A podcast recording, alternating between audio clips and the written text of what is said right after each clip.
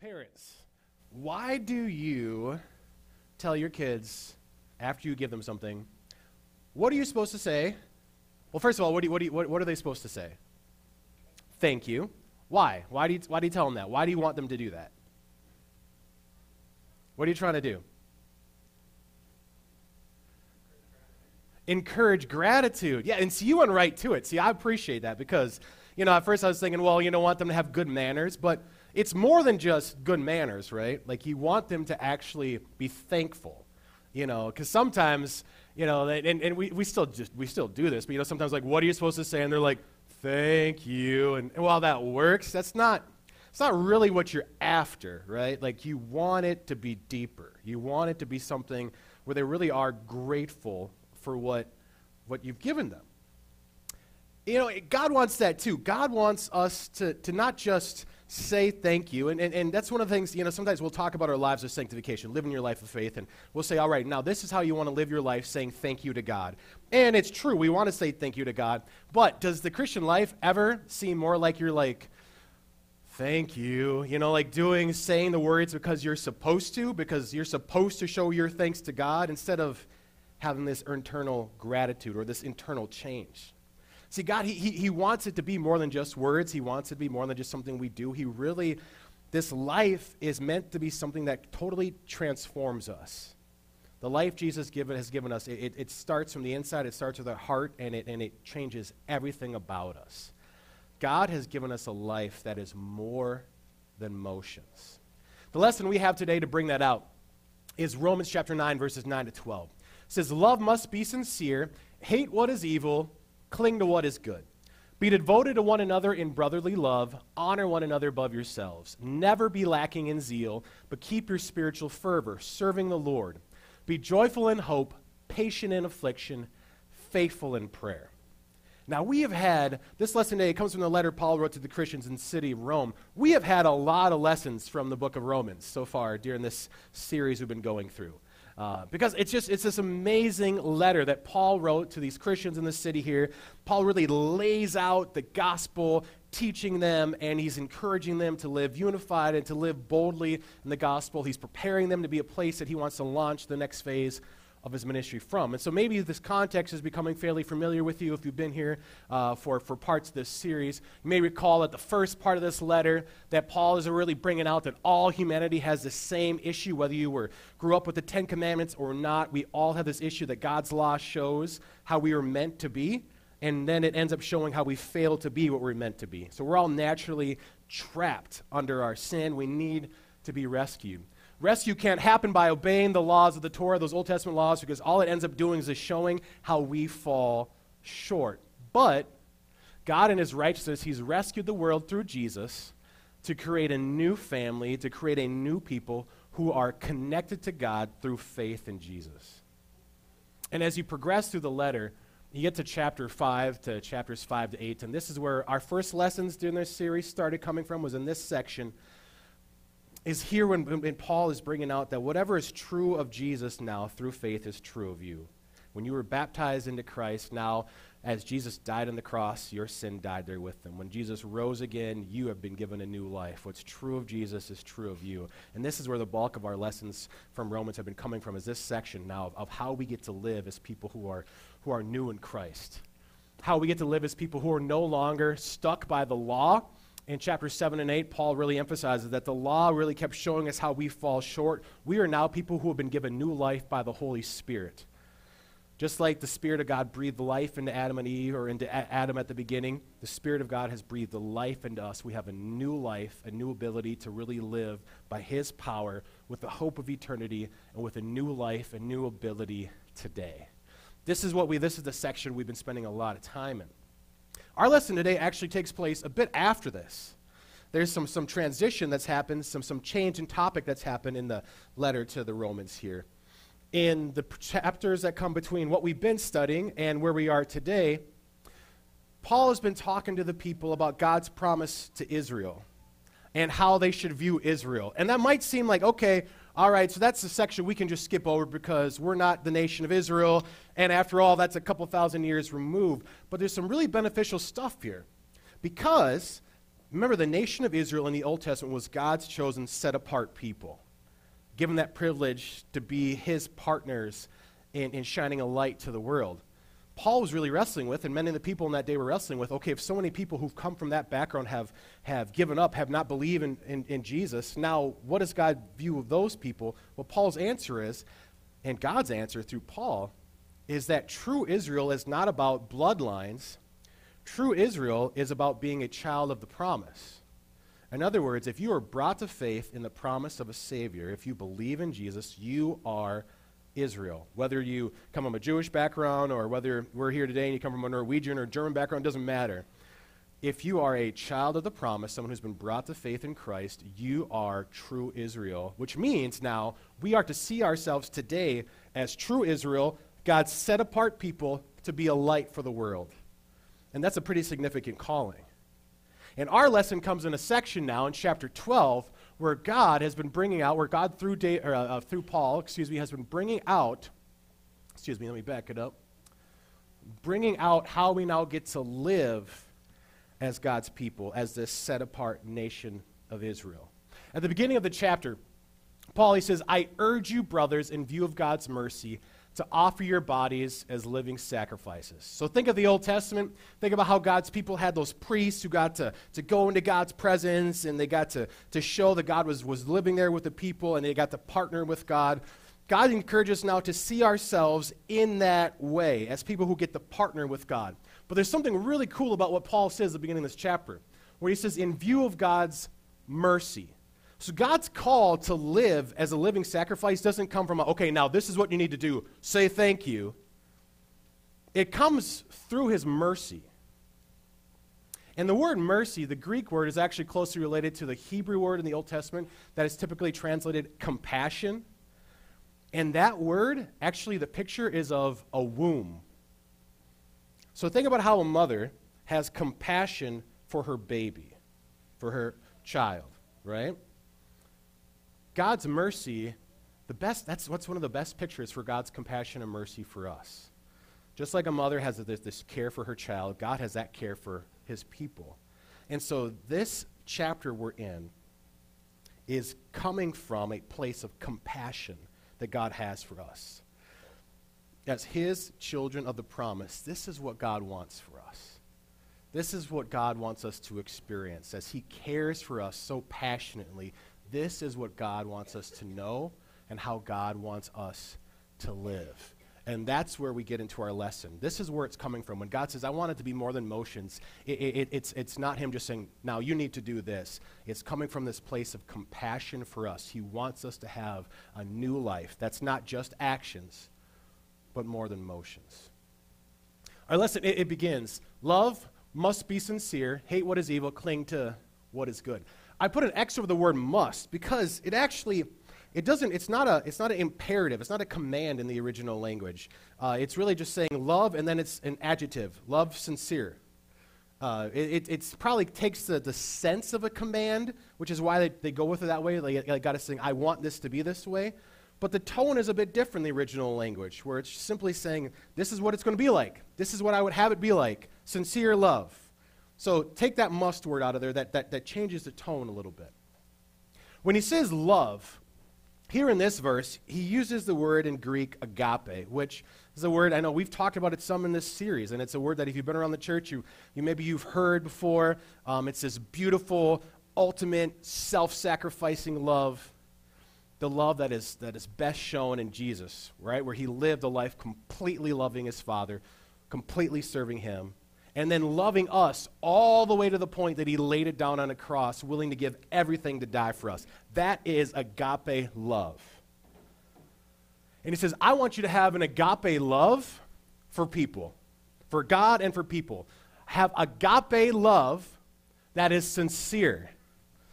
Or more literally, and the words in this section, there's, there's a ton of really cool word pictures, so we're going to break apart the pictures quite a bit. More literally, it says, it, it, the, the idea is of not impersonating. So in other words, this love that you have, it's not an act. You're not just putting on a show. You're not just, just making people, they're not just acting like you love people. It's got to be real. Which maybe right away you can see, okay, this is where we're getting the theme from, more than motions. But also, I, I, I don't know about you, but this, this whole idea of not putting on a show when it comes to love catches me right away. Because I was, I was blessed to grow up in a, in a wonderful Christian house, so I got to see regularly what, what love looks like. And so I know how to act loving, you know? And maybe you do too. Like, I know how to act like, like, like I'm loving people, to put on a good show. And I got to tell you, actually, and I've been pretty, maybe not always good at that, but, you know, many you, you know, many of you know that uh, I spent time as an M C when I was in college, and then uh, I did T V work when I was in college. I know how to put on a show. And I tell you, and actually, even when I, it is, this even played out when I worked at Quick Trip in seminary. You could come into Quick Trip and be fully intending just to, you know, pay for your gas and maybe get a gallon of milk, and I'm going to send you home with four pizzas because I'm going to put on a show. You know, and say, hey, but don't you need some pizza? You know you need some for dinner. And then by the time you leave, I'm saying, see you next time, fully knowing you're going to come back tomorrow and I'm selling you Glazers. Because that's how I do when I'm working there, right? And I could put on a show and win the room and do whatever, right? And you know, but you know who's not impressed with that? God. Well, at least when it comes to living our lives of faith. Like, he was probably happy with me doing that at Quick Trip because that meant I was being a good worker and I was going all in and I was making that company some bank, right? But when it comes to living your life of faith, God is not impressed with a show. He's not impressed with you acting like you have agape love. He wants you to really have agape love.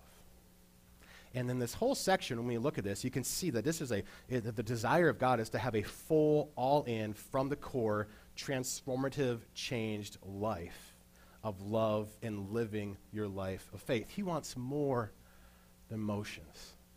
I mean, check out the second half of this verse when he says, hate what is evil. It's not just, you know, don't do bad things or avoid bad things. It, it really it says, hate what's, what, what's, what's evil. So I think of, uh, um, we bought this bug tent for our backyard because, you know, there's lots of mosquitoes. And we like to eat in the backyard. The bees right now, I don't know how they are here in Fort, but they just, like, swarm your food right away. So we bought this tent so we could sit out there, right? So the other day we're sitting out there, and my little daughter, Ruthie, six-year-old Ruthie, a daddy long legs, worked its way inside the tent, was climbing up the screen. And you know what her response was? Like, she just jumped, screamed, freaked out because there's this daddy long legs in the tent, right? Just hated it, disgusted. That's the idea with this word. It's not just avoid these things. Just be disgusted at what is evil. Or the word evil, it more literally means toil or anguish. Interestingly enough, it's really closely related to where we get our word porn from. So it's just kind of an interesting connection there. Um, but it, it's, it's, it's that which causes toil, that which causes hurt or anguish for somebody. If you see something that can cause that kind of hurt to somebody, that should disgust you. That what you say or do might cause hurt or pain to someone. Not just you shouldn't do it, but it is disgusting. What is evil? What is hurtful? What causes anguish? It disgusts you. You hate it. Hate what is evil, and then cling to what is good. The picture there, cling, it, it, it's a cool picture. It literally means like to be glued to. So think of what gor- Gorilla Glue or whatever you like to use, where you put that together and you're not pulling it off afterwards, right? This is the idea. Glued to that which is good, that which is beneficial. The things that build people up, the things that help people, be glued to that. That's what God wants. Disgusted by what hurts, glued to what is beneficial and helpful. This is a transformative change. It's more than motions. He wants us to, to be disgusted by what's evil, to be glued to what's good, to be devoted to one another in brotherly love, honor one another above yourselves. Man, the way this is in the original language is actually, it's, it's repetitive to really make an emphasis. It basically says, have brother, brotherly love for each other with family love for each other. Like, there's these two words, they're very, very similar. So brotherly love, and then it's a bit more generalized, like fam- family love. So think about that close love, that of a family, that close love of, of, of siblings, Um, at least the way it should be, not when they're, you know, like fighting with each other, but like, you know, that more the love that shows up when it's like, don't you say that about my sister kind of love, you know, like that kind of love. And it says, have brotherly love with family love. It just compounds it. And and this is one of those, this is the, the, the word, like where Philadelphia, by the way, comes from. So we think about, in Greek, there's the various kinds of love. There's agape love. There's this Philadelphia love. It's a friendly love. It's this, this brotherly love. God would have us have brotherly love as family love. It's just, he compounds it. This is a big love he would have us have for each other, which is the thing about God compounding this kind of love. I don't know, this week I was thinking about, I was thinking about the fact that there are people in the church that, not, I'm not saying this church, I'm just saying the church as a whole, that I don't particularly like. Let's be real, right? You don't always enjoy every person who's a Christian. Maybe you have some beef with somebody who's a Christian, frustration, and yet the call that God has is to brotherly love them with a family love. It's a pretty big call. And to honor one another above yourselves. And the word honor is, is to value. So you just think of how much value you would put on someone who's in your family, or you think about that child in your family and just how much you value them and you care for them. God would have you have brotherly love for one another with family love, valuing them.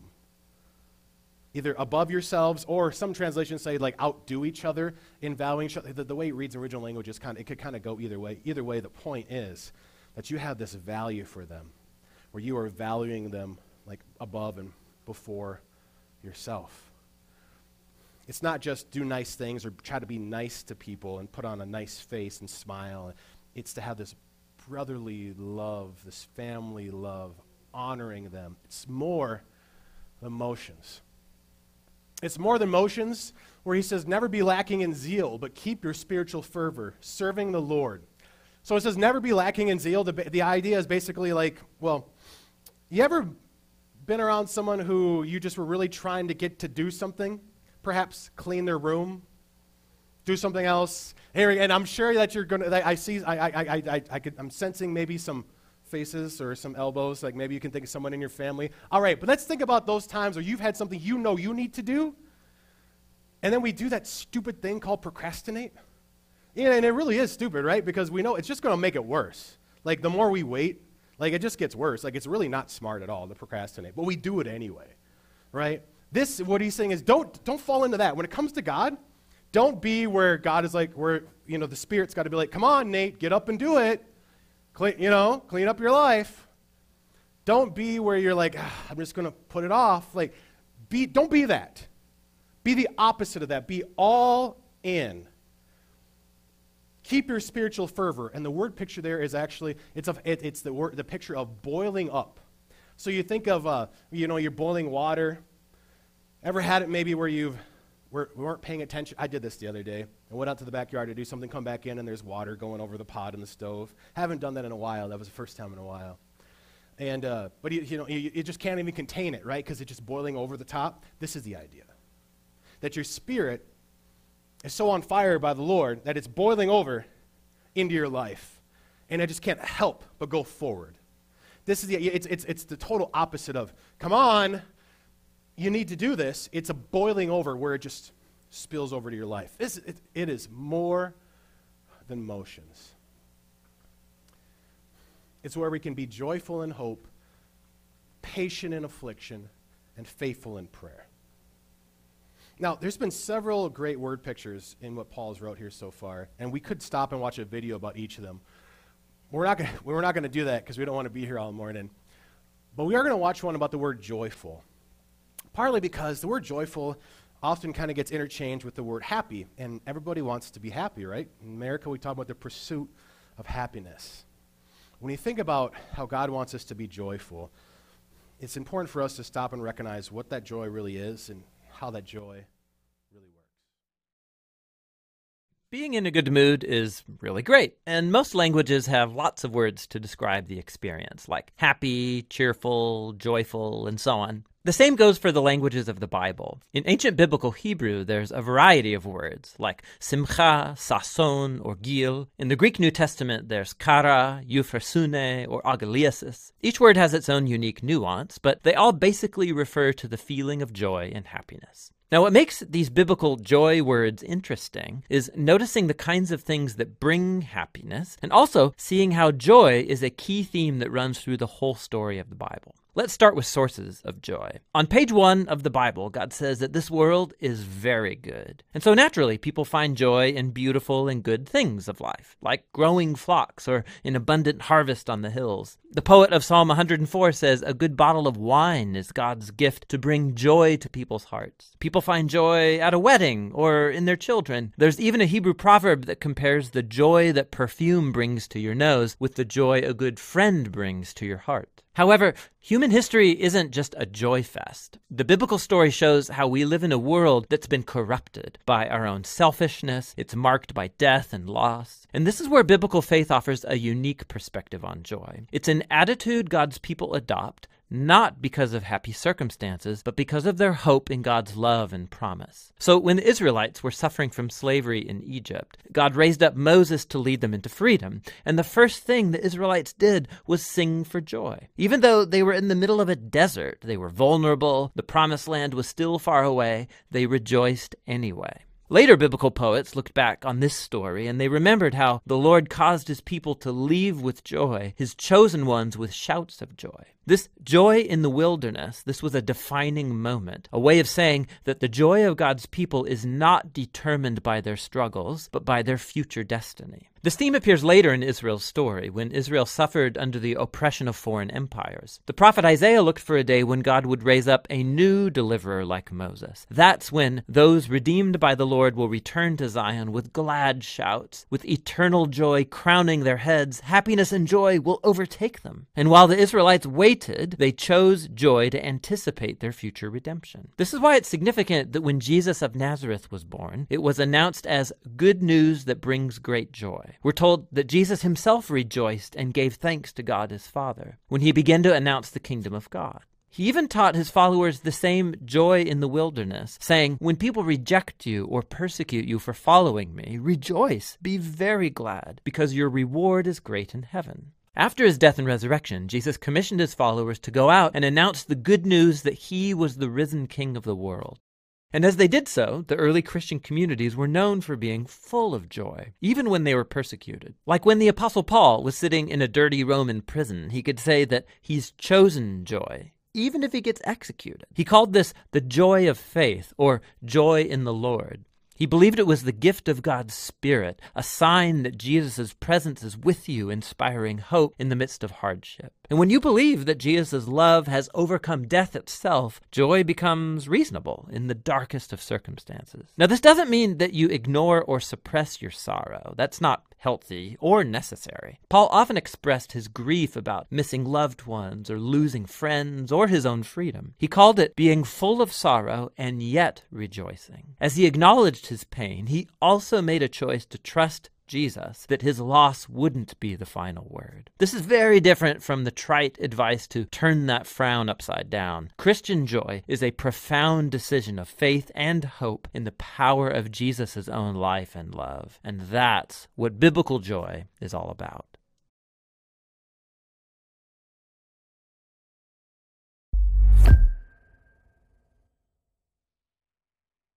So biblical joy is directly connected to expecting God to come through on his promises. And that's part of why when Jesus was born, there was so much joy, because God came through with that promise to send a Savior. Biblical joy is connected to this, this expectation or anticipation that God can do, that he has done, and he will do what he says he will do, which is, which is fantastic when we think about this phrase, be joyful in hope, because the word hope in Scripture always also refers to expectation or uh, anticipation. That's why joy and hope go together. When you're hoping for something, it's not just, oh, I hope this will happen. It's that you are anticipating something good is going to happen. You have this expectation. It's kind of like, uh, I used this picture in uh, the, one of the messages from, from Cottage Grove a couple weeks ago. Beginning of, of August, Ruthie turned six. We had her birthday. And then there was, of course, there was the gift opening, right? And the gift opening, when they've got the presents, there is this, this expectation that there's something good in that box, that there is an anticipation. You don't necessarily know exactly what it's going to be. And that's the same way with us with God. Sometimes we have some details, but other times we don't necessarily know. Like when God says he's going to work this all for good, we don't know exactly how, but we have an anticipation that he will, an expectation that he will. This is what biblical hope is. It's an ex- expectation. It's an anticipation, just like sitting there with a gift, How is God? What is, it's something good's in it. I don't necessarily know what it is, but it's good. And so we can be joyful, have this, this spirit of, of, of joy and contentment, because we know if God has come through on that promise to send Jesus, and that he died and he rose, and if God is, is with us and Jesus is with us by the power of the, the Spirit, we can have joy fully expecting that he will return and that every promise of his will come true. How do you have, have Christian joy? It's not by just putting on a smiley face and being an optimist. Those things can be fine and helpful at times, but it's living and putting in your mind, what are you expecting God to do? What has God promised that you're anticipating that he will come through with? What has God said to you that you are expecting him to fully and completely do?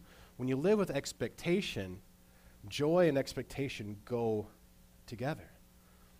God would have us do more than the motions, more than just have it fill in and, and be some smiley face we put on, but he would have us have real joy with real expectation. When we do that, it also then helps us to be patient in affliction.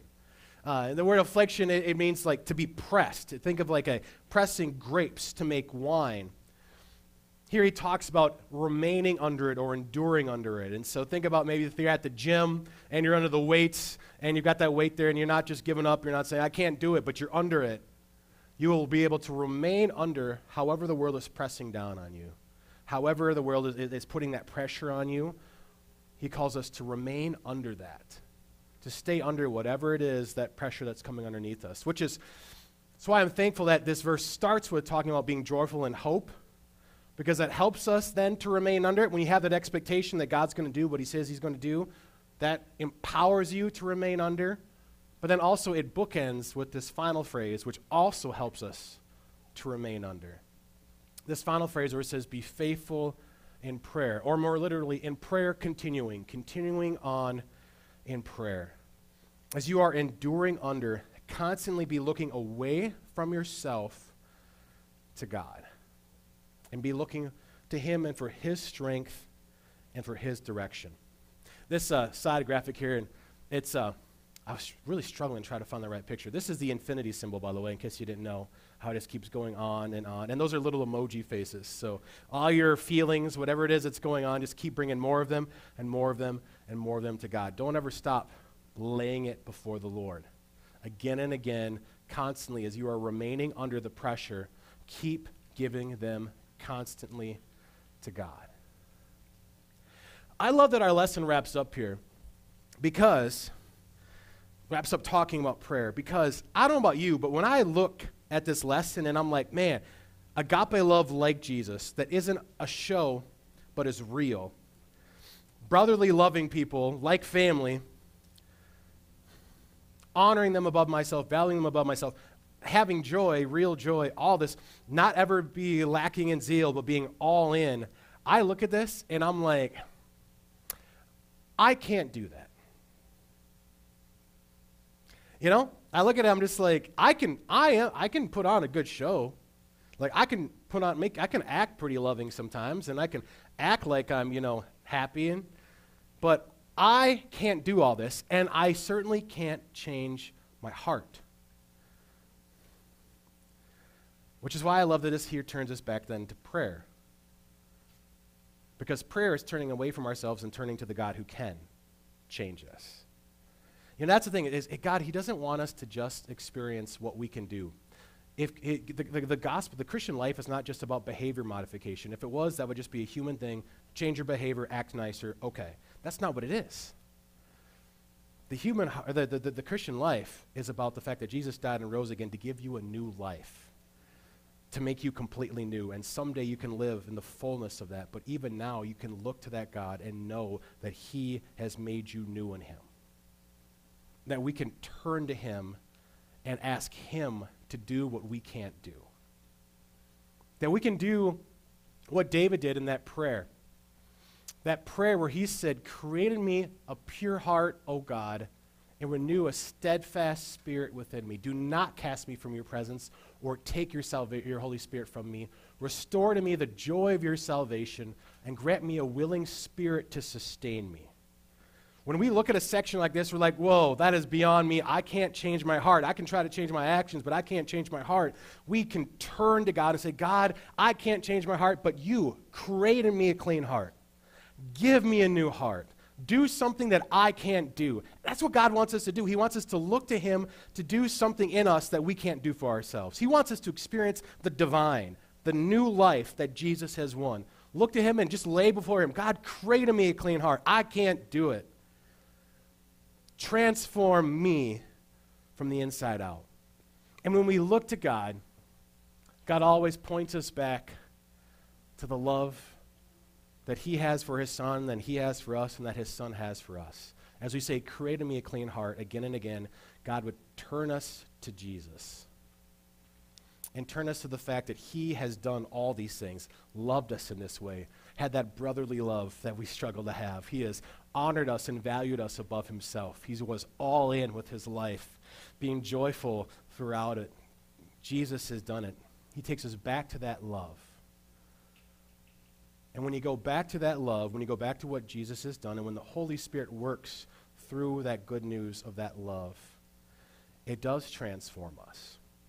It gives us hope that someday when this life comes to an end, we're going to leave behind that sinfulness and that brokenness. There is a day, keep this in mind, there is a day where you will love people with an agape love. You will. There is a day where you will have completely the brotherly love, family love that you're supposed to have. There is a day. And if there is a day in eternity where that will happen, and if that same God is already working in you now by the power of the Spirit, don't underestimate how God can make you new today. When you go back again and again to that love, knowing that you're completely loved, that Jesus has completely taken your sin on himself, paid the price for it on the cross, rose again to give you new life. When you go back to the fact that God completely loves you, that his Holy Spirit is now working in you, it can transform you today so that you're not just doing new actions, but that you really are a new person, living with the hope of eternity and with the power of Christ's new life today.